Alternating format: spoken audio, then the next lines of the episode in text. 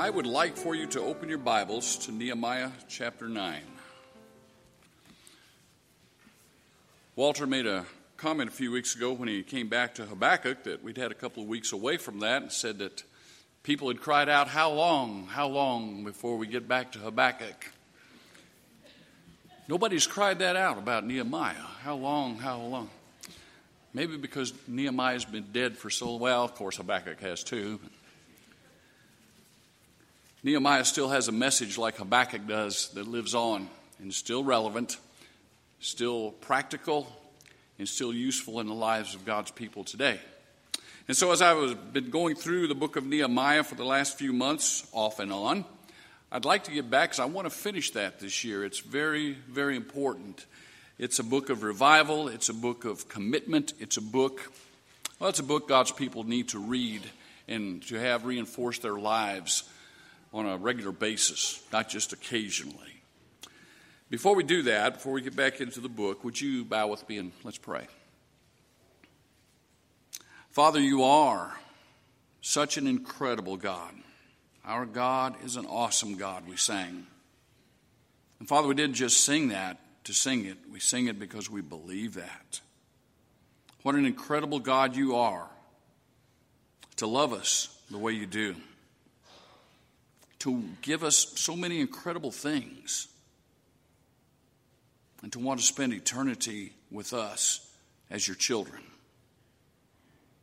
Very humbly, Father, we bow before you and ask you to guide us through this lesson that we may come to a better understanding of our relationship with you, that we may come to a better understanding of what you expect of us. And may we respond, Father, as they did so long ago. People who want to confess to you where we've been wrong. People who want to recommit ourselves to you so that we may be pleasing in your sight. People who want to serve you until we breathe the last breath of our lives in this world. Father, bless our study, move our hearts. Keep your word planted within us. Make us more like Jesus Christ, Father. And I ask it in His name. Amen. I wrestled with the title for the lesson. I originally was going to call it uh, A Declaration of Distinction because it talks about the distinction God's people are supposed to have. And I thought, well, a declaration of dependence because it also deals with the dependence upon God that God's people are supposed to have. And it's interesting, I think. Uh, the idea of distinction is a lost virtue in many respects. People who want to be distinct usually try so hard to be distinct they end up looking like everybody else. And maybe the virtue of dependence isn't quite what it should be either. Uh, we live in a nation that thrives upon being independent. And when it comes to our relationship with God, that's not a good thing at all. And so we need to uh, look at the idea of both of them coming into play but we'll emphasize probably a little bit more the idea of dependence this morning. There used to be a word that was used in our vocabulary. The word was rad. When somebody was radically different from everybody else in what they did and how they did that, they were rad. You know, and, and I, I think there's room for a little bit more of being rad. Even if we don't use the word, we still can use what the word carries with it. I know as we study in the Sermon on the Mount, that idea is definitely being pronounced and brought out by Jesus as he speaks to his disciples. And it's not only the idea of rad, but there's also a phrase that I used a few weeks ago in, in sermon counterculture. There's a counterculture. We're to go counter to what everything else this society and this culture has to offer and, and to uh, fulfill and fill up our lives with. The question, though, is are we willing to practice being rad? Are we willing to practice being distinct? Are we willing to, to be the counterculture that God has called us to be? And it's not just a matter of uh, uh, saying some prayers and singing some songs or or even you know wearing some kind of statement clothing you know we'll wear t-shirts and everything else that proclaim that we do have a faith and it's not wrong to do that but it has to come from something much deeper within us nehemiah chapter 9 and chapter 10 I was going to do them as one lesson, but there's just so much there. I want to, I want to divide them up because I want you to appreciate the prayer that led up to what they're going to do in chapter 10. And when we look in chapter 9 to uh, understand that prior to this, we talked about some of the spiritual insights they had, especially as they spent some time in God's Word.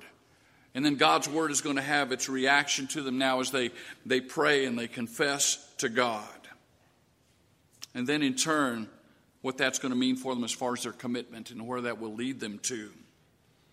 Nehemiah chapter 9 contains the longest recorded prayer in the Bible, but that's not what makes it significant. What makes it significant is it's prayed by a people who were prepared to pray in such a way that they were going to be different than what they had been before. And they had called themselves God's people before, but they hadn't lived up to that. The business, the commercial world, uses a declaration of distinctiveness as a proof of their product, that it's different from everybody else's, it's, it's their own. The Declaration of Independence talks about breaking away and, and being a people that uh, we're going to be different from all those others, but along the way, there has to be a distinctiveness that's marked by belonging to God, and not an independence, but a dependence that shows we are the people of God and follow Him. And so I want to look at a couple of things this morning. Uh, the first thing I want to look at is a little bit of background as they prepare for this prayer. During the seventh month, these Israelite people had celebrated three very important aspects of their relationship to God. As far as worship was concerned, they celebrated the Feast of Trumpets and they had all of their offerings to God.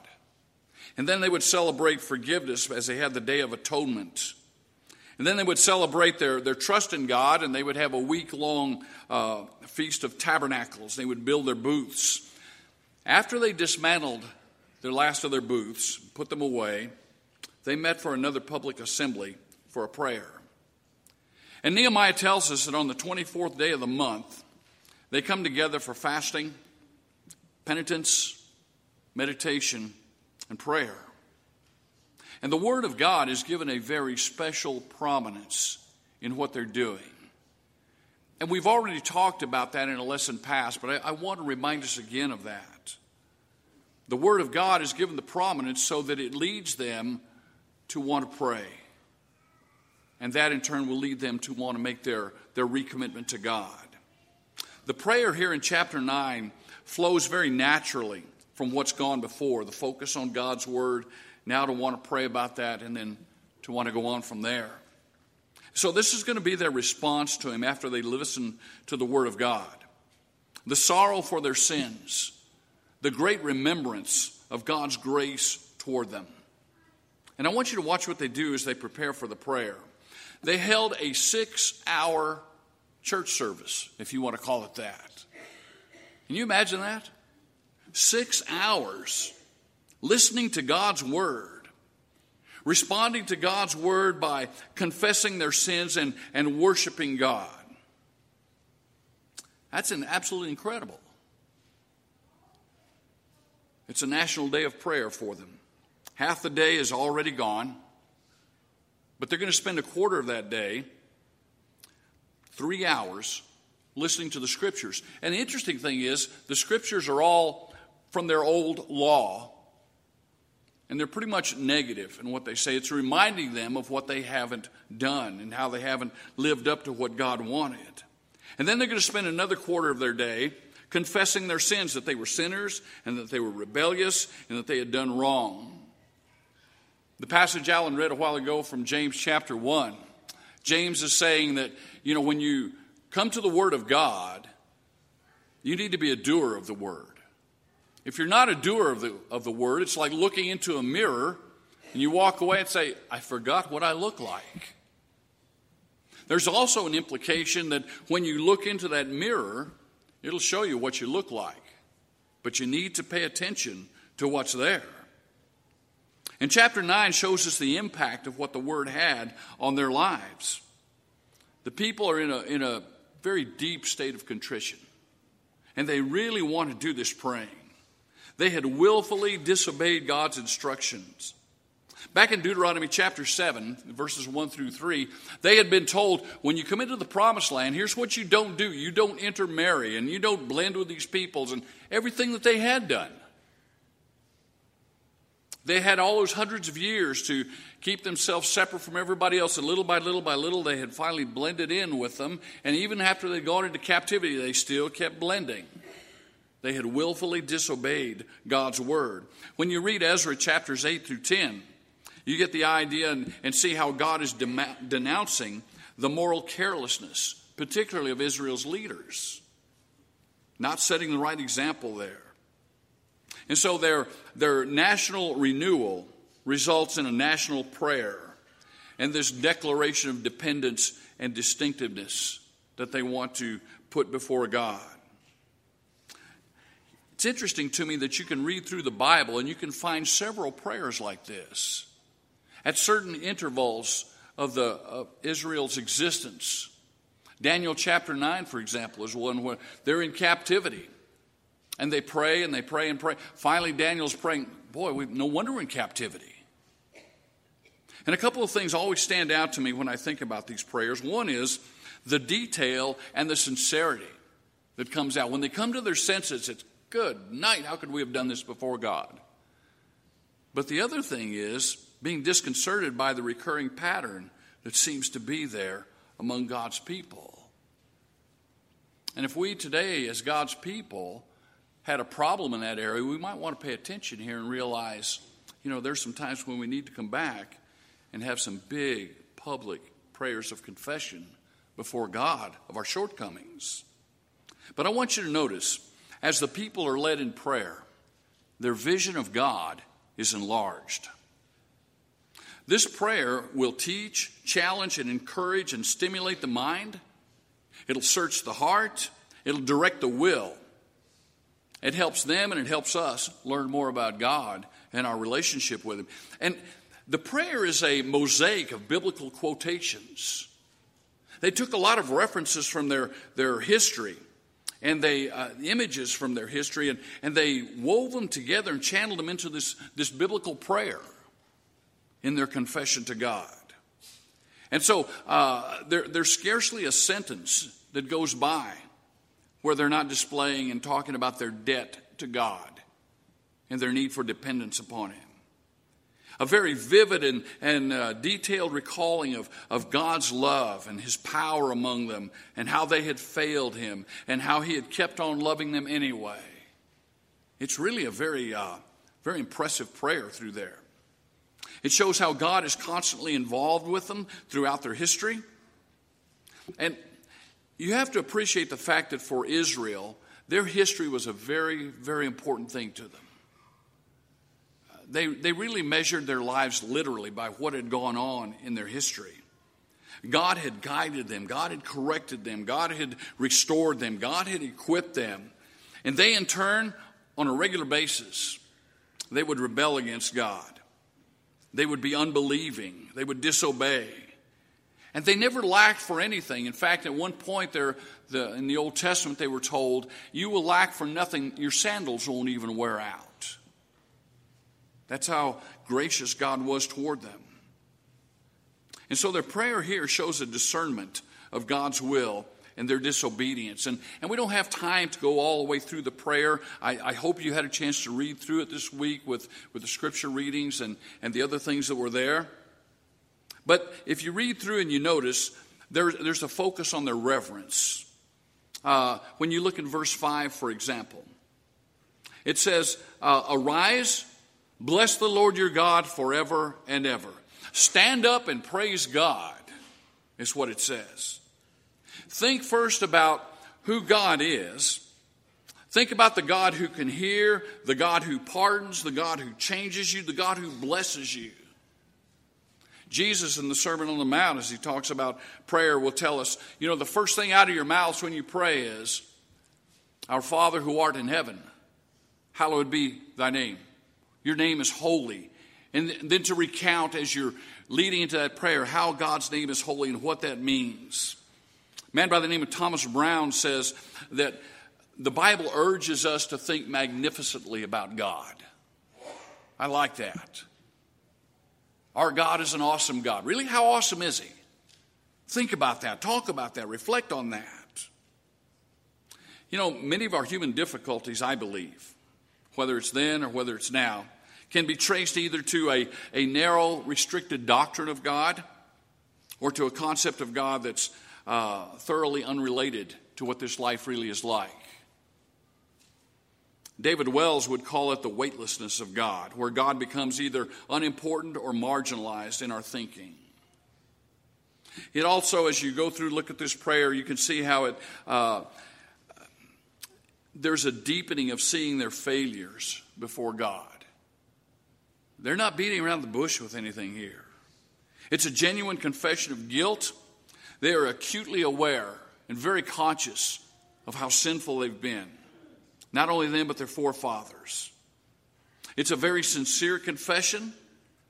You know, they have behaved and dressed in grief clothing. They come in sackcloth with dirt on it. And I think there's a reason why Nehemiah emphasized that, the way they dressed. Repeated disobedience, because, and in spite of continued blessing, you really need to show some humility here. You really need to show some, some contrition of that. They were a disobedient and forgetful people. Even though they had been warned sufficiently by God, they would repeatedly disobey God.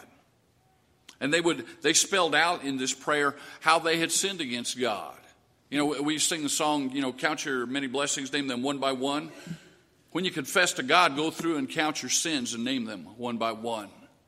See what that does for you. You, you also get a chance to see and hear uh, the quality of suffering that they went through. Most of their troubles could be traced back to their own sinfulness. And yet there's the grace of God. And yet there's their sinfulness. They discovered the, uh, the best things about God often came when life was difficult and hard. And often life became difficult and hard because of the way they disobeyed God and forgot about Him. What a strange cycle. And through troubles, we learn about our need for Him. In unwelcome experiences, He, he sharpens our faith and He improves our prayer life. And that's what they're doing. I, I kind of thought about Paul's comment in, in Romans as he anticipated, said, Well, should we go ahead and continue to sin then? The grace may abound. God forbid. That's not the thing. That's not what's being said. But when the sinfulness is there, do understand that you have a God who's willing to be gracious towards you. And so they're left with no spiritual illusions about spiritual superiority or their uh, moral worthiness. They don't have any. And in their grief, they turn to God. And in their turning to God, they pray in such a way that you get new insights into God's generosity and their humility. So, what I want to do now is, is look at the prayer. There are four elements to this prayer, four segments. And I believe what they did in their prayer life will help your prayer life and help mine. And I would suggest to you, you know, we, uh, preachers like to use, well, I want to challenge you. I don't like using that phrase too much, except now. I think there's a challenge for us to pray like this as a church, not just as individuals, because I think there are times for churches when they've needed to pray this way. When you look in verses 5 and 6, you see adoration of God's name.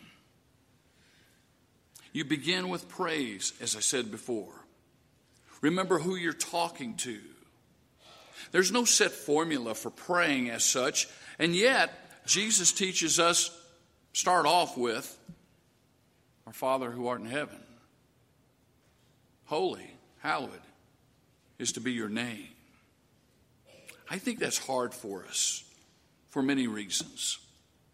I know in my own life, I, I grew up not being taught how to pray on a regular basis, especially having only traditional formulas and, and phrases that were used, and, and those passed for being prayers without really an understanding of what was being said. Over the years, I've, as a Christian, I've, I've listened to a lot of prayers. Some of them were worth listening to, some of them I kind of questioned. But I didn't want to judge anybody's heart, just the basis of what I heard. In the Bible, it reminds us the best thing to do when you start praying is praise God. Praise Him and praise Him and praise Him. Dwell on His character. It helps us to, to better understand His name. It means uh, uh, the better we can praise Him, the better we're going to be able to, to live before Him. It's not a perfect solution, but it is a helpful one. Learn how to praise Him more. Just praise His name. One of the things it reminds me of is uh, I think some of us are going to be shocked when we get to heaven to find out that uh, that's going to be our primary occupation, praising God. And if we're not prepared to do that here, what's it going to be like for us then? It helps us understand His nature. Nehemiah addresses Him as being the eternal God. And we need to remember that. He's not a mere national deity, He's not a spiritual insurance policy. He's the eternal God. And to return back to this, uh, this land of theirs has been uh, an adventure in faith, to say the least. Back when they were in captivity, the prophet Ezekiel was given a vision. He's taken by God and he's shown a valley of dry bones. And he's asked, Son of man, can these bones live? Can they live? God can do that because He's the eternal God. He didn't just dump them in captivity and leave them, He's going to bring them back from captivity. And He's going to be with them throughout. He's the eternal God. It helps us to appreciate His uniqueness. Thou alone are the Lord. You know, uh, there are always challenges to God. What about your God? What's He like? Who is He? When you can go back to the scriptures and see in places like these prayers, this is what other people thought he was. Is that what you think he is? A, a pick and mix religion isn't good for anybody. Concentrate on God, focus on the only true God. It helps us see God as he displays his power. He's the creator and the sustainer. You know, one of the interesting things that, that you see is when you go back and talk about understanding his name and you come back and look at the idea of God displaying his power, you see that in different places through the Old Testament, particularly the different names of God. I think it'd be good for us to do a study of the names of God because they tell us something about him. Who is your God? He's the God who sees, He's the God who provides, He's the God who protects. And there are different names for him throughout there. And in doing that, then, he has the power to provide those things. The second thing this prayer does is the affirmation of God's goodness. Cyril Barber once wrote and said, As we scan the highways of history, we find them strewn with the wreckage of those nations that forgot God. And that's what Israel had done. The next part of this prayer, you get to see that God had been good even when they had forgotten him. He always stayed God. In verses 7 through 15, he'll go through and talk about uh, their history all the way from Abraham uh, to the Red Sea. God who keeps his promises. And you'll see the word you repeated over and over. You, you, you, speaking of God. He'll, he'll talk about how God acted in love and power, not just for Israel, but for all humanity because of his love for people. He'll talk about how God unfolds his, his will. The pagan gods will stay silent, but not our God. Our God speaks his will and stays true to his word. In verses 16 through 25, he'll talk about uh, going from the desert wanderings to the possession of the land.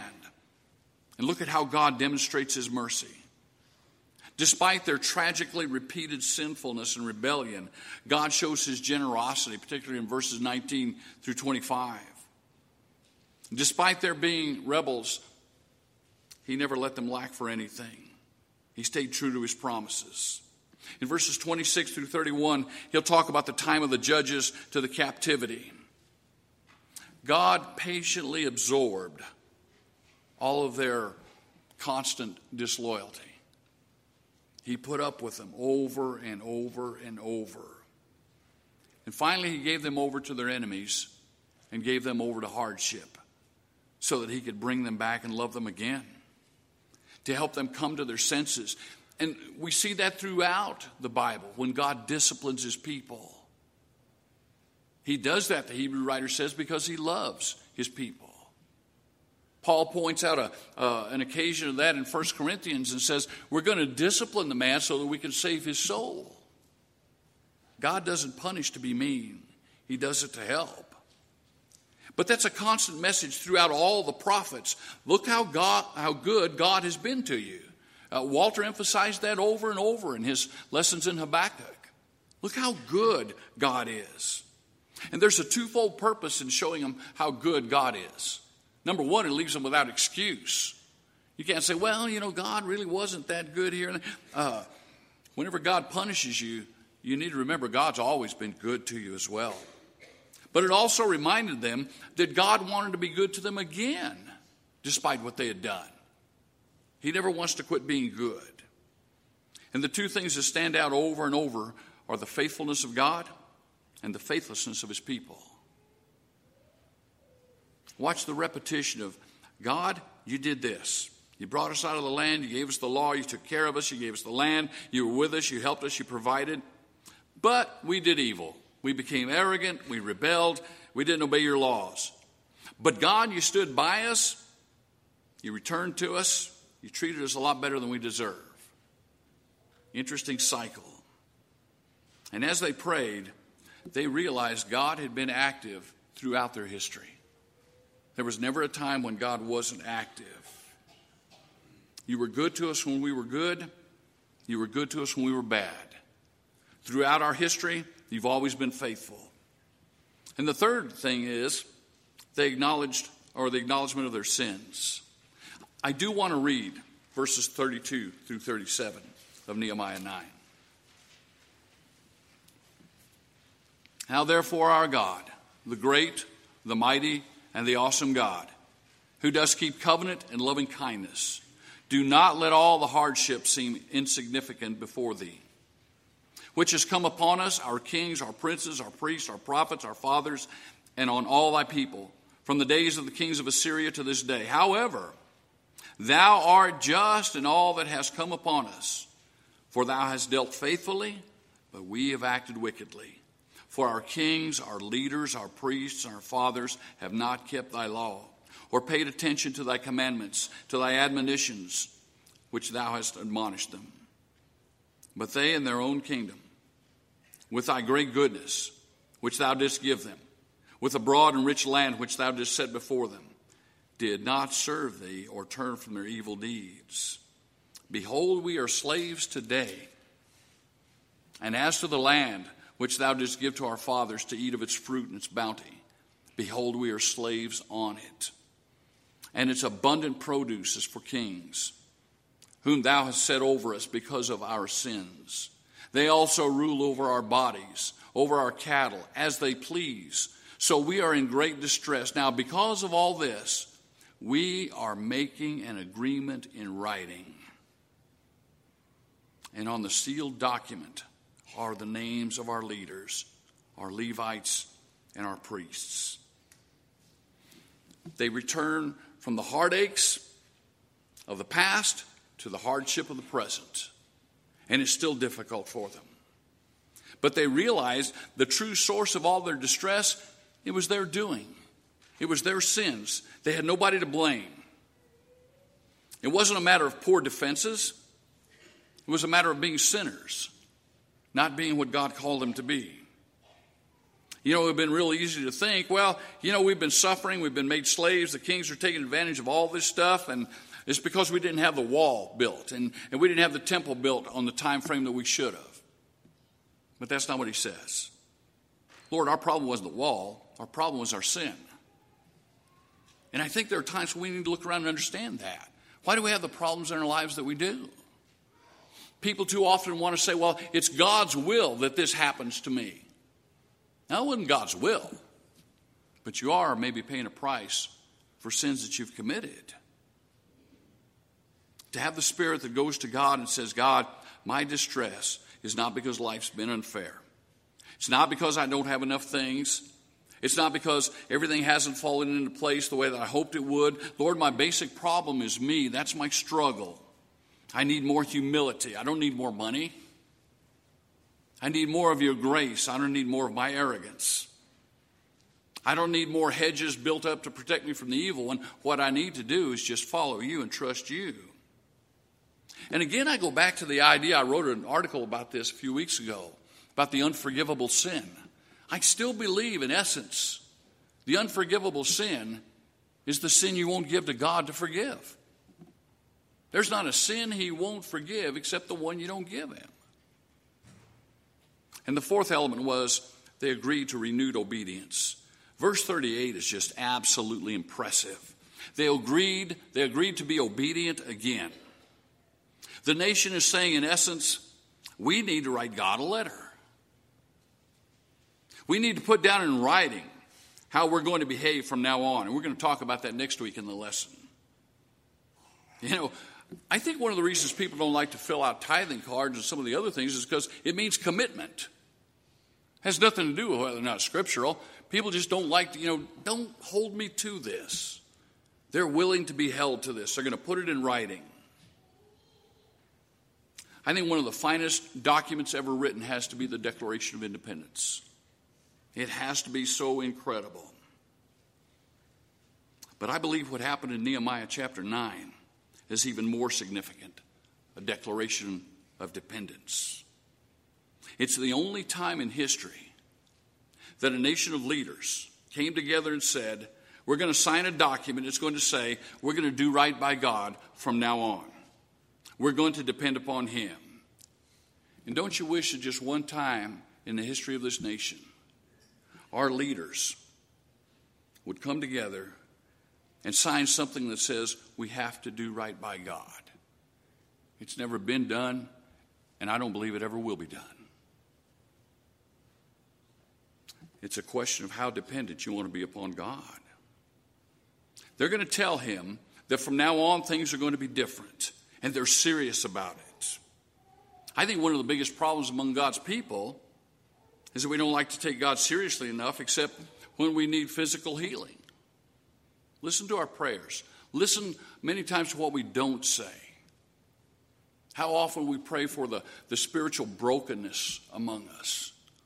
How often we, we, we pray about the, uh, the moral laxity that goes on. That's the important thing. You know, if you go into eternity, maimed, broken arm, missing an eye, what, that's nothing. But if you go into eternity, losing your soul, that's something very important. So they're telling God they mean business. God, here's the letter, and I'm going to sign it. I want you to know that I mean business. What if we wrote a letter to God as a church? Dear God, we, we've been short in not taking care of these things that you've commanded us to do in areas of evangelism, in areas of fellowship, in areas, you know, what going all down through this. But we're going to change that and we're going to do something about it. And every member of this church signs their name to it and gives it to the elders to hold for us and held us all accountable for that. I wonder what that would be like. Nehemiah's leadership was not just in building walls, it was in building people and helping a nation to turn back to God. So we sing our songs about God's name, God's goodness, our obedience. Sometimes I wonder if we don't forget about some songs because we'd rather not be reminded of certain obligations. Let me give you three questions real quick and we'll close the lesson. Number one, do our prayers reflect adoration of God and challenge our irreverence? Sometimes we take God for granted. Sometimes we foolishly imagine that we can live the way we want to, and we need to know better. Becoming morally selfish, spiritually careless, dismissing covenant obligations, it got Israel in trouble, and I believe it'll get us in trouble too. To be his people, we're to be holy because he's holy. Secondly, do we know how much sin and failure cripple and demoralize us? Look at all the opportunities we have to demonstrate love and holiness and, and commitment. I believe if you improve your vision of God, you will improve the quality of your life. And thirdly, do we realize how inadequate we are without God? There are always going to be new temptations in our lives. There are always going to be those things we struggle with. We need the moral strength. And God can change and transform even the most difficult seeming circumstances for us by transforming us. And God delights in taking what seems to be weak and vulnerable people and providing them with all that they need. And so, as I close, I would say this the believers in Nehemiah's day were seeking confidence as they entered the future and the part that they would play in it. And they were confident God would do his part if they did their part. Their forefathers hadn't done all of their part, had let them down. But it's a moment now not just for a penitent prayer, but a prayer that meant something and that would change them. And I think that's the way we need to look at things. And we're going to look at that more in the next lesson. But maybe you need to look at what you've been praying for lately, why you've been praying that. Have you disobeyed Him? Have you been disloyal to Him? Wouldn't you like to be back in God's good graces? Wouldn't you like to make that commitment and then just stand back and watch God bless you incredibly? If you'd like to do that, if we can help you in any way at all, would you come while we stand and while we sing?